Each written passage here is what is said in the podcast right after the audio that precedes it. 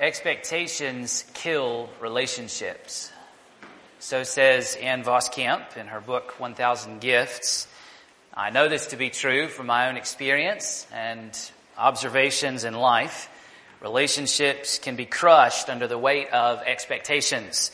Even, maybe even especially when those expectations aren't actually voiced. A husband expects his wife to have a home cooked meal on the table when he arrives home. Instead, he arrives to a frazzled wife, desperately chasing an unruly child around the house. And then she says to him, Get back in the car, we're going to McDonald's for dinner. The husband either silently complies or he grumbles all the way to McDonald's. This is not entirely autobiographical, by the way. Parents expect their children to go to bed when it's time for bed. And they often believe that their children actually do go to bed when they're told to go to bed, when in actuality, they're up in their room playing video games or watching horror movies on the television into the early hours of the morning. This is completely autobiographical. I was the child in that particular story. Think about the nature of expectations for just a moment. Where do they come from? They're quite a mixed bag. Expectations are a blend of our desires, our understanding of who the other person we're relating to is, and our acceptance of what the other person has said that they will do. A husband may desire that his wife have dinner ready when he gets home, and he might not even tell her that. That desire shapes his expectation. Now, added to that desire may be that he knows his wife loves him and delights to feed him. Or she might have told him earlier in the day that she would have dinner ready when he got home. Likewise, parents desire that their children get a good night's rest. And usually parents will communicate that in one way or another. But added to that desire is often that the parents believe that their children want to obey them. Even if they know that their children really don't care that much about getting a good night's rest. And then, of course, children will usually say good night and curl up in bed with the lights off. Thus, ex- parents expect their children to go to bed and stay in bed. When a parent discovers that their child has been out of bed playing video games, the parents are understandably disappointed. Their relationship with their child has been negatively affected.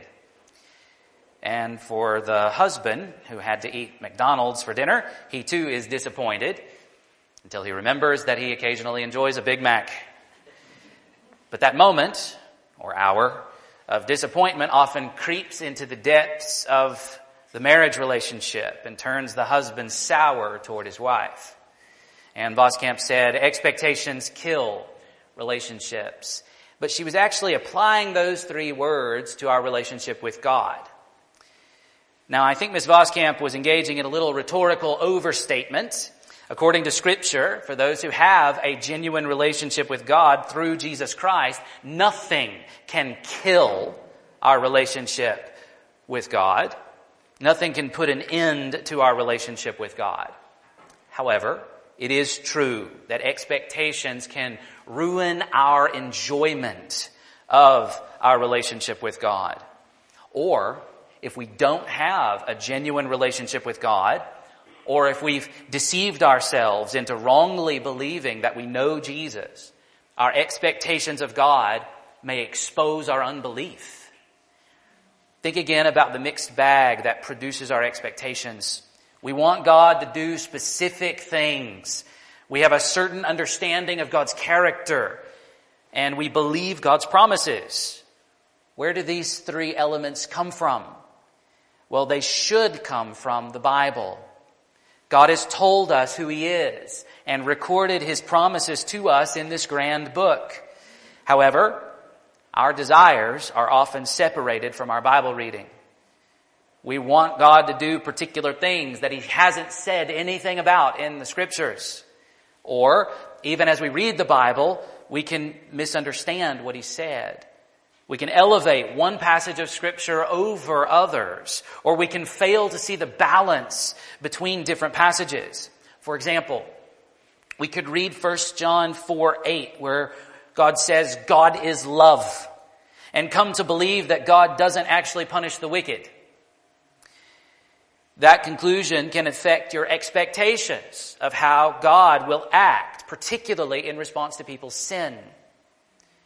Or we can take a promise in scripture out of context. Either a promise directed to a specific individual or nation, or a promise that is conditional on certain other behavior and apply it unconditionally to ourselves. One of the saddest examples of this I've seen is how some women have claimed the promise of Exodus 23, 26. None shall miscarry or be barren in your land. And thus expected that God would not allow them to experience a miscarriage.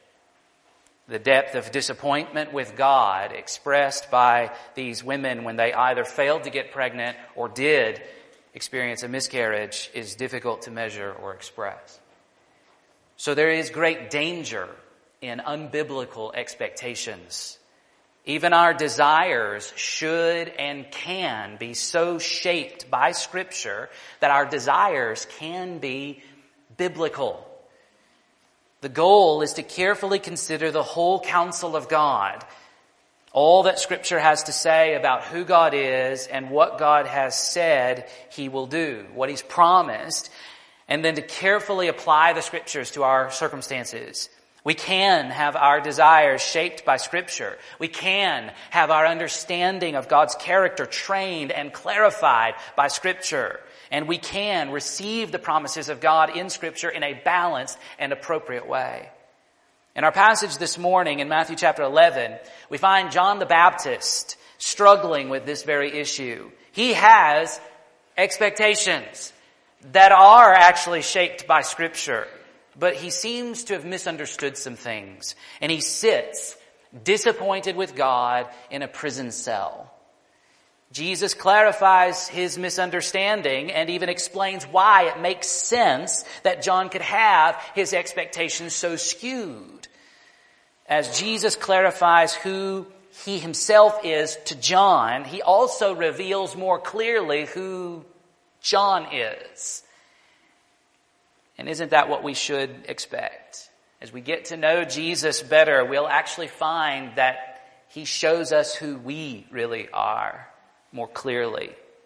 So would you follow along in your Bible as I read Matthew chapter 11, verses 1 to 19. Matthew 11, 1 to 19. When Jesus had finished instructing his twelve disciples, he went on from there to teach and preach in their cities. Now when John heard in prison about the deeds of the Christ, he sent word by his disciples and said to him, Are you the one who is to come? Or shall we look for another?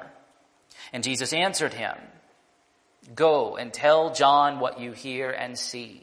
The blind receive their sight, and the lame walk. Lepers are cleansed, and the deaf hear, and the dead are raised up, and the poor have good news preached to them. And blessed is the one who is not offended by me. As they went away, Jesus began to speak to the crowds concerning John. What did you go out into the wilderness to see? A reed shaken by the wind? What then did you go out to see? A man dressed in soft clothing. Behold, those who wear soft clothing are in kings' houses. What then did you go out to see? A prophet? Yes, I tell you, and more than a prophet. This is he of whom it is written, Behold, I send my messenger before your face, who will prepare your way before you. Truly I say to you, among those born of women, there has arisen no one greater than John the Baptist, yet the one who is least in the kingdom of heaven is greater than he. From the days of John the Baptist until now, the kingdom of heaven has suffered violence, and the violent take it by force. For all the prophets and the law prophesied until John. And if you are willing to accept it, he is Elijah who is to come. He who has ears to hear, let him hear. But to what shall I compare this generation? It is like children sitting in the marketplaces and calling to their playmates. We played the flute for you and you did not dance. We sang a dirge and you did not mourn. For John came neither eating nor drinking, and they say, He has a demon. The Son of Man came eating and drinking, and they say, Look at him, a glutton and a drunkard, a friend of tax collectors and sinners. Yet wisdom is justified by her deeds. So, we begin with John's disappointment with Jesus. Verse 1 really concludes the previous chapter. Jesus had been teaching the disciples about what they should expect when they go out on mission. They should expect some measure of success, but a lot of opposition. They should expect their Heavenly Father to provide all they need as they go. And they should expect the Spirit of God to provide words for them when they're put to the test. And finally, they should expect that those they serve will benefit from their ministry. There will be rewards for those who receive the disciples' message. In those final verses of chapter 10, Jesus specifically spoke of a prophet's reward for the one who receives a prophet because he is a prophet. As we enter chapter 11, John the Baptist becomes the topic of discussion. Will John continue to receive Jesus even though Jesus is not matching his expectations. Furthermore, will the crowds continue to receive the prophet John and thus enjoy the prophet's reward even though he now languishes in prison? After sending out his disciples, Jesus travels on to teach and preach in other places, and the disciples of John the Baptist catch up with him. We learned back in Matthew chapter 4 verse 12 that John had been arrested and in Matthew chapter 14, we'll get to hear the story about how that happened in a kind of flashback. But in the meantime, John has been rotting away in one of Herod's dungeons, perhaps as long as a year up to this point. While there, he hears about Jesus' ministry, his teaching, his preaching, and also surely his miracles. Notice there in verse 2 that Matthew says that John had heard about the deeds of the Christ, the deeds of the Messiah. So even though John is here questioning Jesus' identity, Matthew, writing years later, wants his readers to recognize that Jesus is the Messiah. But John sends his disciples to Jesus to question him quite pointedly, Are you the coming one? Or shall we look for yet another messianic figure? Now let's pause for a moment and consider John's dilemma. Why is he doubting? Flip back to Matthew chapter 3 for just a moment. I want you to recall John's preaching. John knew that he was paving the way for the Messiah. He summoned the Jewish people to repentance and announced that the kingdom of heaven was arriving. In John's gospel, John the apostle, John's gospel, we see him, John the Baptist, identified Jesus specifically as the Lamb of God who would take away the sins of the world. At Jesus' baptism, he witnessed the Spirit descending on Jesus, identifying him as the anointed one, the Messiah. He announced that Jesus was coming to baptize with the Holy Spirit. But do you remember what he said to some Pharisees and Sadducees who came to scope out his baptism? Look there in Matthew chapter 3 verse 7. He said to them, you brood of vipers, who warned you to flee from the wrath to come? Then look at verse 10. Even now, the axe is laid to the root of the trees. Every tree, therefore, that does not bear good fruit is cut down and thrown into the fire. He announced and expected imminent judgment to come. But now, just a short time later, he sits languishing in a prison cell, imprisoned by a wicked ruler named Herod. Jesus is out teaching and preaching and healing, showing mercy to people, to sinners even.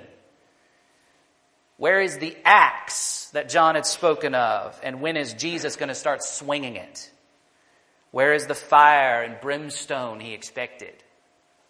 We'll see more reasons for his disappointment and confusion in just a bit, but perhaps you can begin to understand how this fiery prophet would have sunk so low. Back to Matthew chapter 11, let's take a look at how Jesus responds to John's question in verses 4 to 6.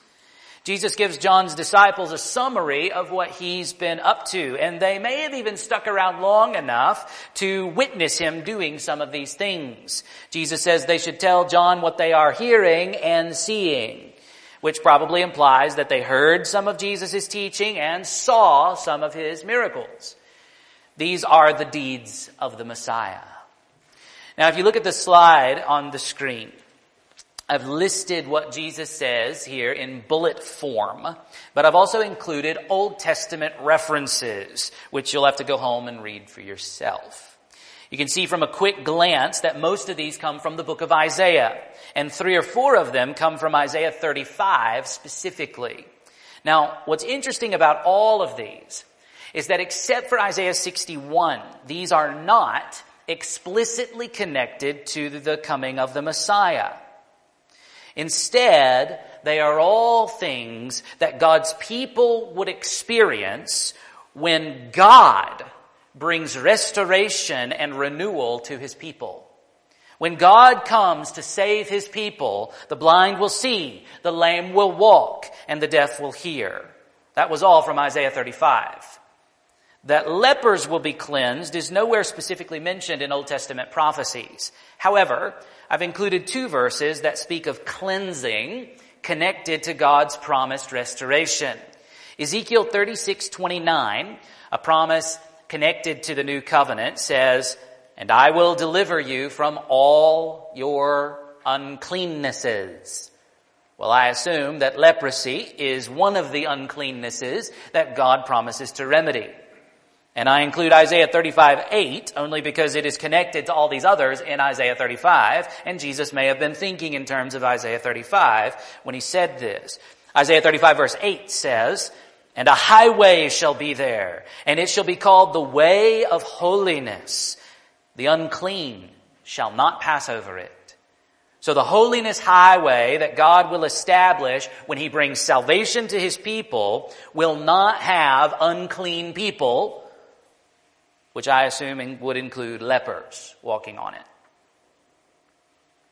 At any rate, the resurrection prophecy in Isaiah 26:19 is probably looking ahead to the final resurrection of all dead people, but Jesus restoring life to people during his ministry seems to count as a kind of foreshadowing of that great final permanent resurrection at the end of history. Notice that Jesus lists the poor hearing good news, hearing the gospel last, which is probably his way of emphasizing this as the most important climactic deed of the Messiah.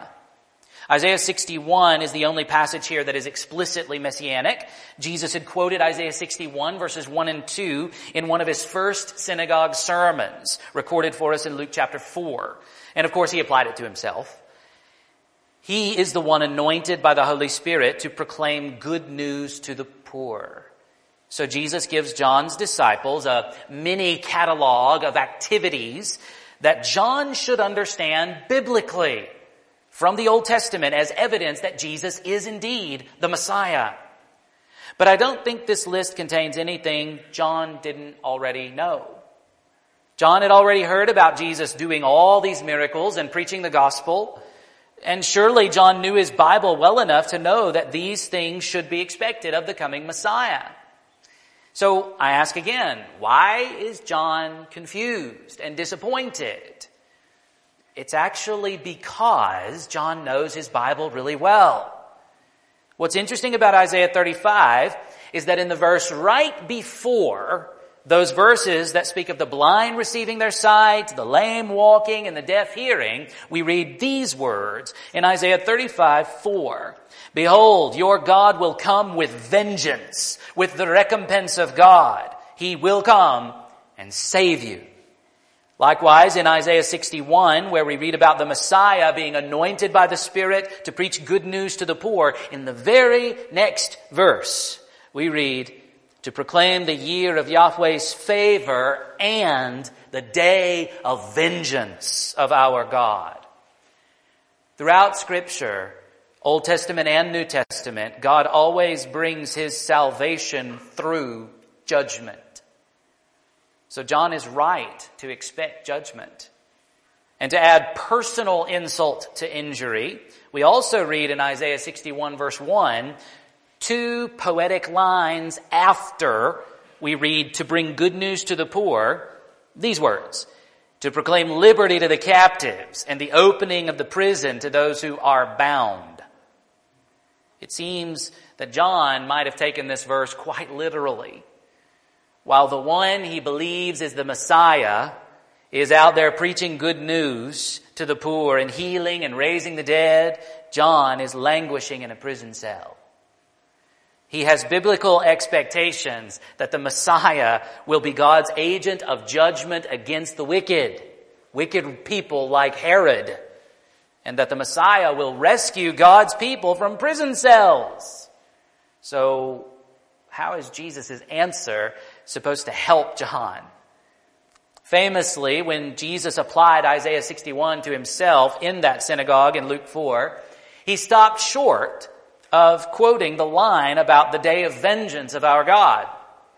Likewise here, Jesus simply describes his deeds in biblical language to affirm for John, yes, I am the Messiah. You have believed correctly. However, judgment must be delayed. John should see these positive things Jesus is doing, unrelated to judgment, as sufficient evidence that Jesus is indeed the Messiah.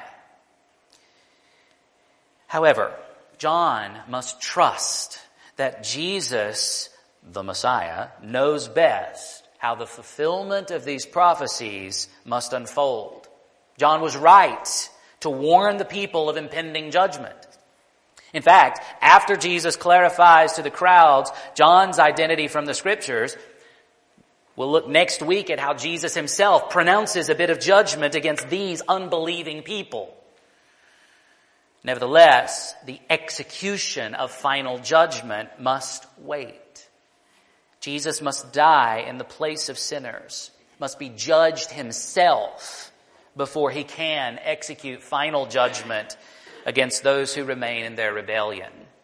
John has unbiblical expectations, even though he has Bible verses that shape his expectations, because he can't see the whole picture. He, just like us, must trust God's timing and shaping of these prophesied events, even if they look different than we imagined based just on reading the prophecies. Jesus provides another beatitude to encourage that trust. Look again at verse 6.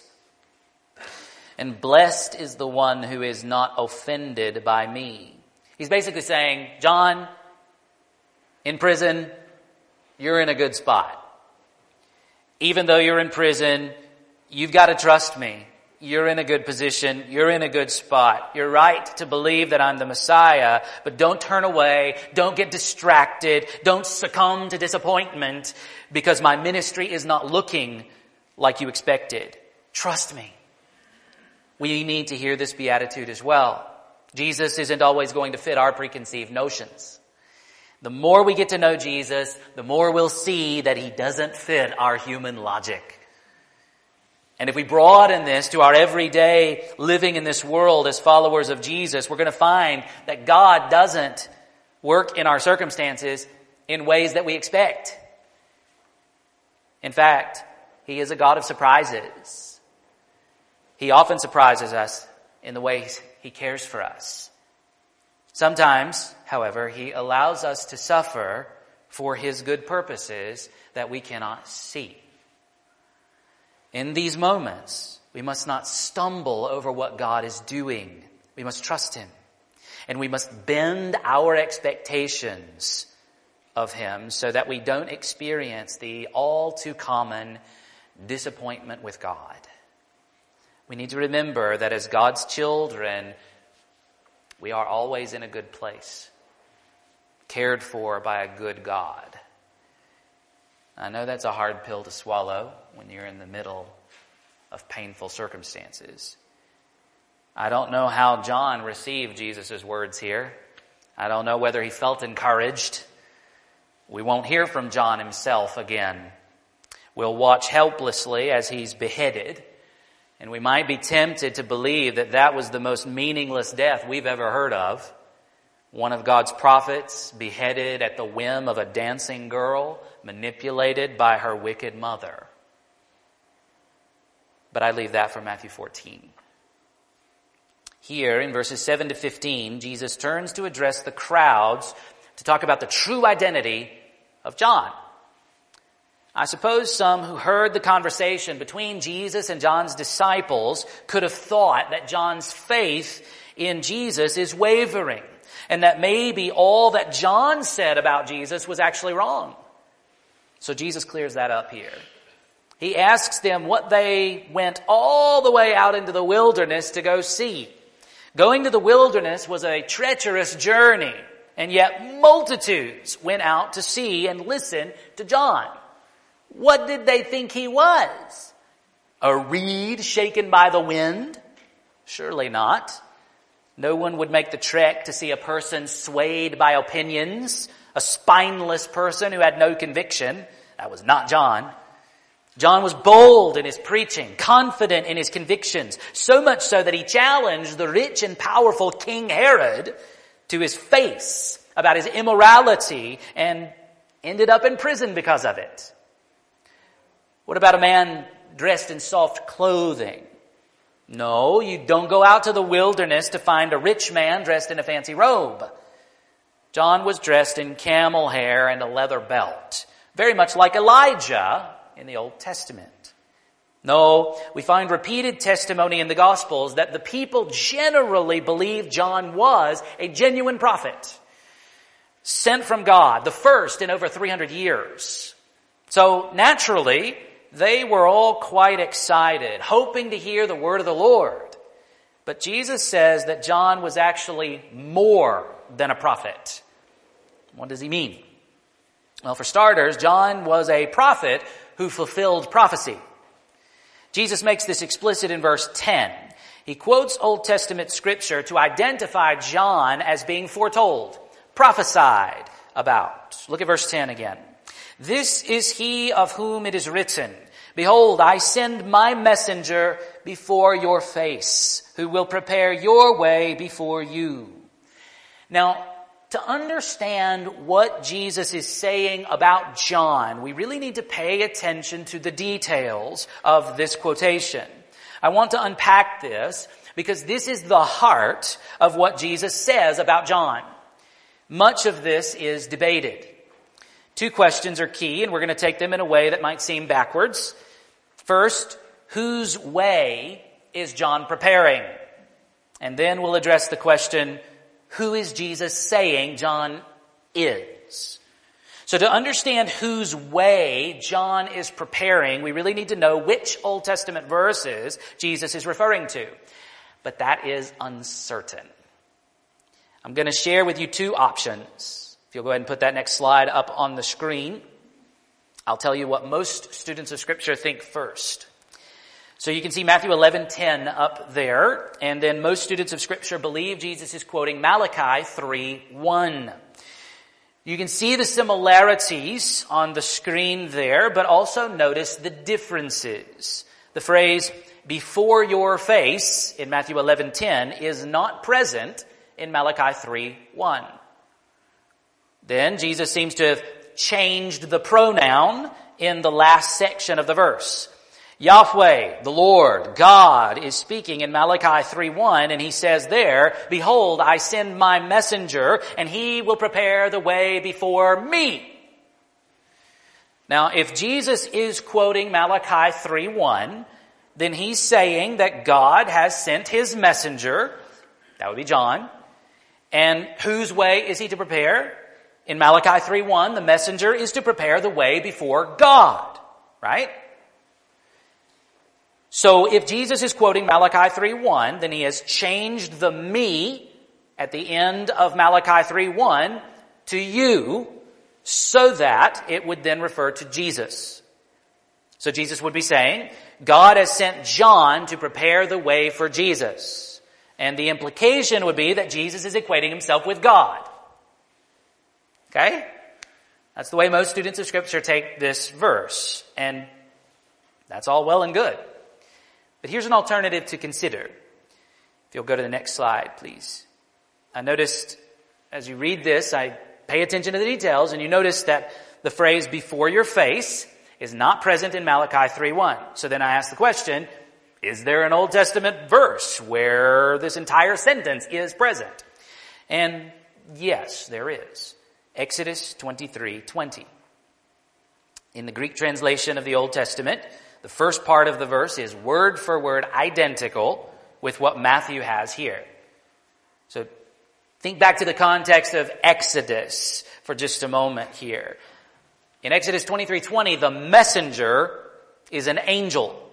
In fact, if you were to turn in your English Bible to Exodus 23:20, you would see something like, behold, I send an angel before you. But both in Hebrew and in Greek, there is one word that means both angel and messenger, since angels can be considered heavenly messengers. So, what was God saying in Exodus 23:20? He was promising the Israelites that he would send an angel to watch over them and to guide them into the promised land. The phrase before your face means in front of the people of Israel. The angel is to go before the people of Israel and guide them into the promised land. So, if Jesus is actually quoting Exodus 23:20 and applying it to John, what does he mean? He means God has sent John to come before you, the people of Israel, in a similar way that God sent an angel before the people of Israel to lead them into the promised land after the Exodus. So then whose way is John preparing? It's the pathway of the people. What of this preparation language in the rest of Matthew 11:10? If you'll go to the next slide, we can see the theme of somebody preparing the way for God's people appears in Isaiah in at least two places. Isaiah 57:14 and 62:10. In Isaiah 62:10, it seems to be some anonymous watchmen that Isaiah the prophet had appointed who are being instructed to prepare the people for the Lord's arrival to save them by clearing away obstacles and announcing the Lord's coming. Isn't that what John does? He calls the Jewish people to repent, to get rid of the sinful obstacles in their lives that would prevent them from enjoying the salvation that Jesus was about to bring, while also warning of the judgment to come if they refuse to repent. To me, this makes better sense of what Jesus says here, and to me it seems more likely that Jesus was drawing on these texts from Exodus and Isaiah rather than Malachi 3 1. Tough slogging, I know. So maybe I can briefly summarize who John is to come to the other question and the more important question. Who is John? What is John, Jesus really saying about John? Well, we have to kind of bring in some other passages of scripture as well that, because Jesus talks about John in multiple places. And so if you go to the next slide, we see a summary of everything Jesus says about John in this passage and in others. He is the voice of Isaiah 40 verse 3, who calls the people, calls the people to prepare the way of the Lord. So it's not John who is preparing for the coming of the Lord per se. It's the rebellious people who need to prepare for the coming of the Lord by repenting. Secondly, John is God's messenger who prepares the way before the people. He announces the coming of the Messiah as God's agent of salvation and judgment. And he again calls the people to repent and warns them of the danger of failing to heed his message. Thirdly, Jesus adds in our passage here that John is Elijah. And here Jesus is alluding to Malachi chapter 4 verses 5 and 6. Would you flip there for just a moment? We'll have this on the screen as well, but Malachi is the book right before Matthew. Uh, so just a couple of pages over probably. You might have to flip past a blank page or two in between Matthew and Malachi, but there it is. The very end of our Old Testament. So Malachi chapter 4 verses 5 and 6. the Lord says, Behold, I will send you Elijah, the prophet, before the great and awesome day of Yahweh comes. And he will turn the hearts of fathers to their children and the hearts of children to their fathers, lest I come and strike the land with a decree of utter destruction. So here the Lord promises to send Elijah to the people of Israel before the great and awesome day of Yahweh comes. And Elijah's mission uh, will be to essentially challenge the people to repent. I see turning the hearts of fathers toward their children and vice versa as a particular expression of repentance that will play out in the home. The fracturing of the family is a vivid picture of the fracturing of God's people. And that fracture needs to be mended before the day of the Lord, or God will pour out his wrath and utterly destroy his people. Jesus says that is what John is up to. Jesus says, God has sent Elijah as he promised, and his name is John. Now let's jump back to Matthew 11, 11. I passed over verses 11 and 12. Jesus has one more important thing to say to the crowds about John. Look at verse 11.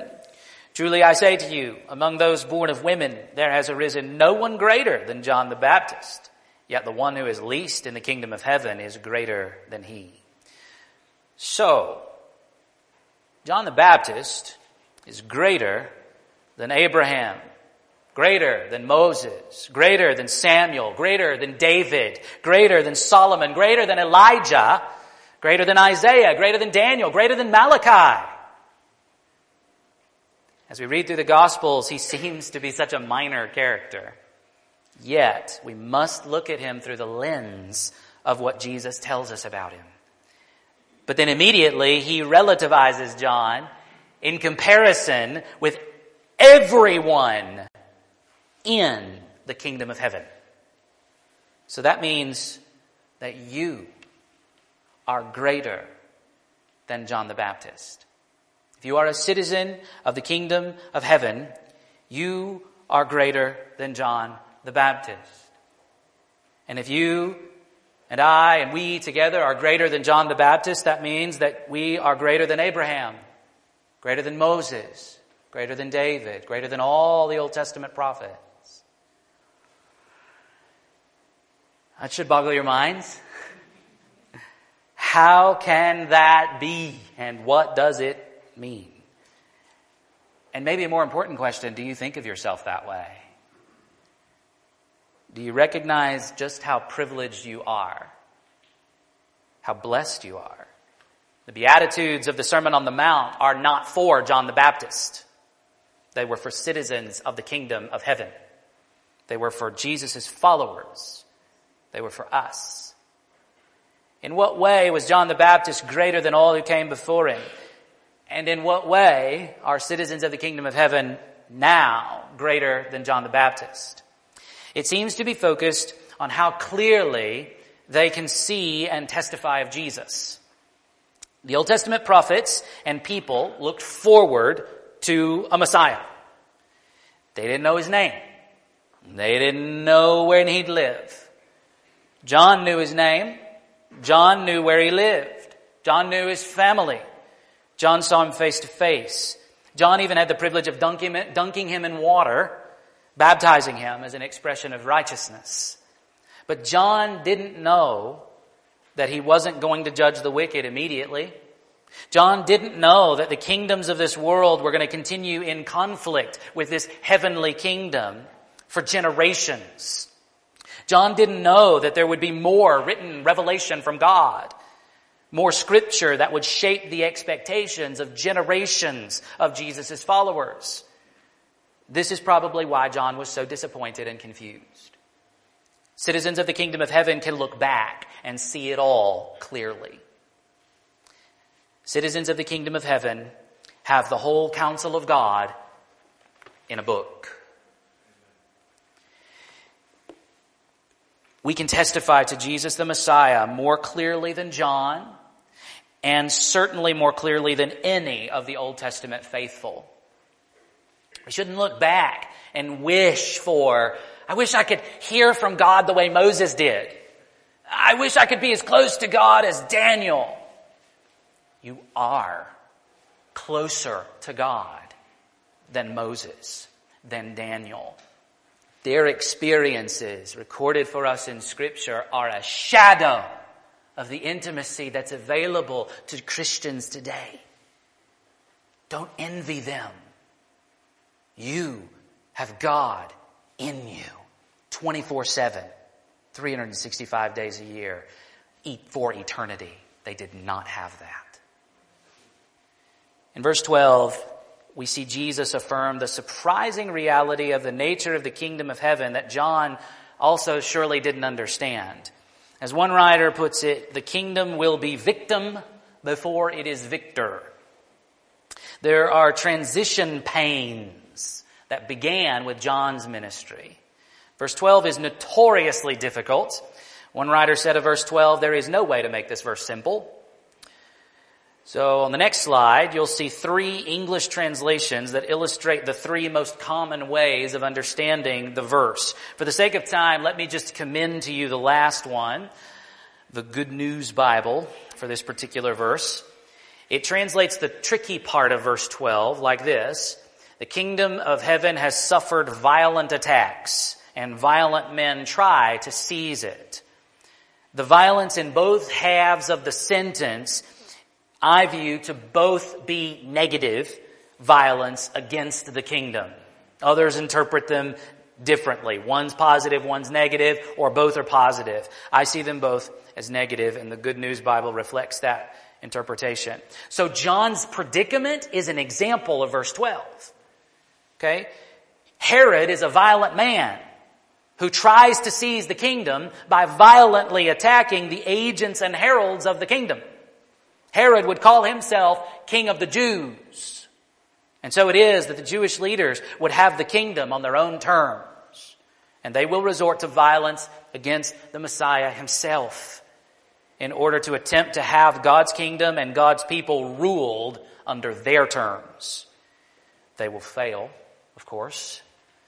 Even their violence will ultimately serve God's purposes so that the Messiah would be murdered dying for sins he didn't commit, but then he would conquer death by his death and rise to ascend to his throne over his heavenly kingdom.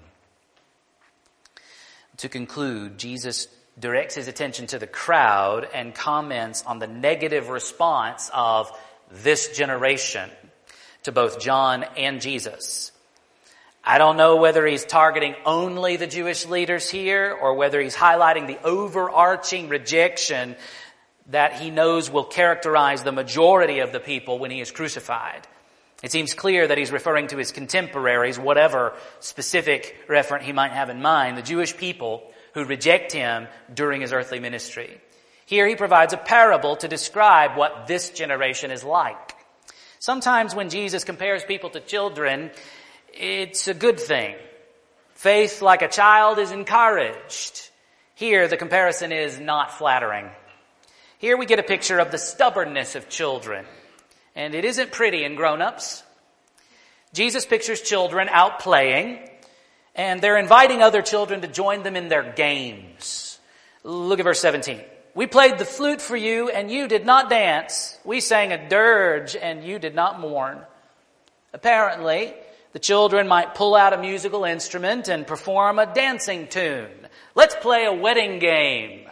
You be the bride, I'll be the groom, and you can be the preacher, and you guys are the guests. Let's all dance at the reception. But the children just sit there and refuse to dance. That was me as a child. I had to be dragged into fun things.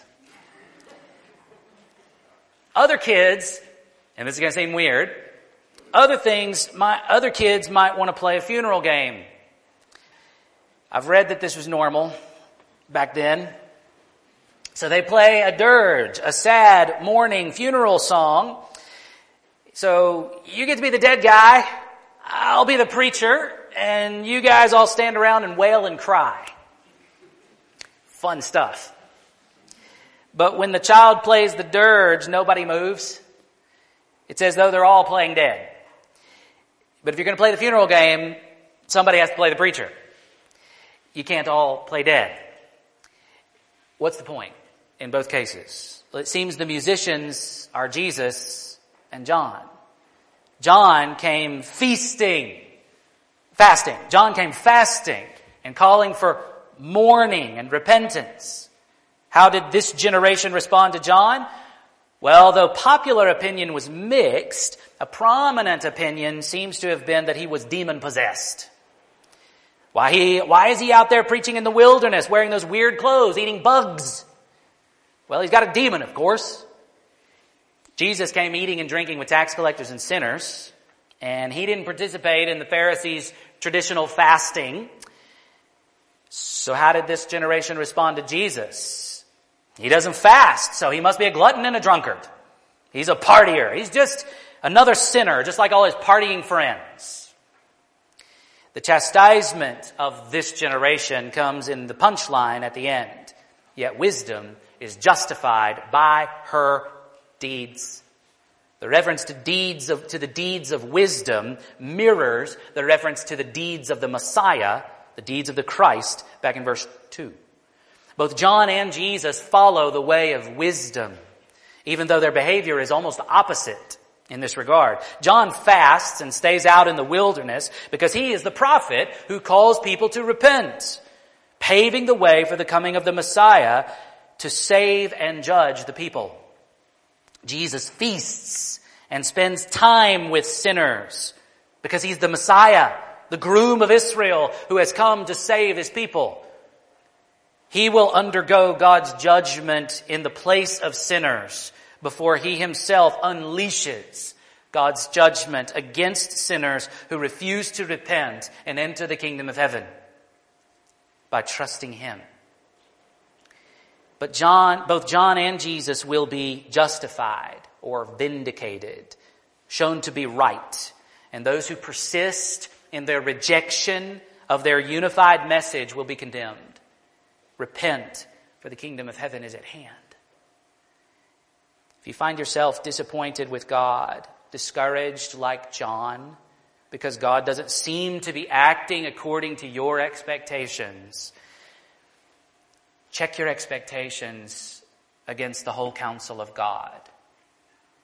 Oftentimes we blame our circumstances when we feel distant from God or disappointed with Him when really it's our unmet expectations that are the culprit. Consider whether your expectations might be imbalanced or unbiblical. Examine honestly your desires does your desire for a particular circumstance cast a shadow over your expectations that the light of Scripture has not yet penetrated? Ultimately, if we are disappointed with God, we must return to trusting Him, trusting that He is totally sovereign, only good, and completely wise. That is the picture of God we have in the Scriptures. And that is the character of God displayed most fully in the cross of Christ. As we conclude our time this morning, I want to sing about the Messiah yet again. I invite the music team to come on back up on stage to sing to Jesus who has come to judge the wicked. He will do that. But he also comes to save sinners. Jesus died to pay for our sins, even for our misguided expectations and for our sinful disappointment with God exactly according to God's good plan. Can't we expect Him? Can't we expect Him to govern our lives of, with our good in mind? If Jesus has died to purchase us for God, can't we expect Him to take good care of His people? And let that belief shape the way that we interpret our experience and the way that we think about our expectations, particularly of God and what He's going to do. Sing this song with a reminder of who Jesus is and what He's done for you. Would you stand with us and sing, please?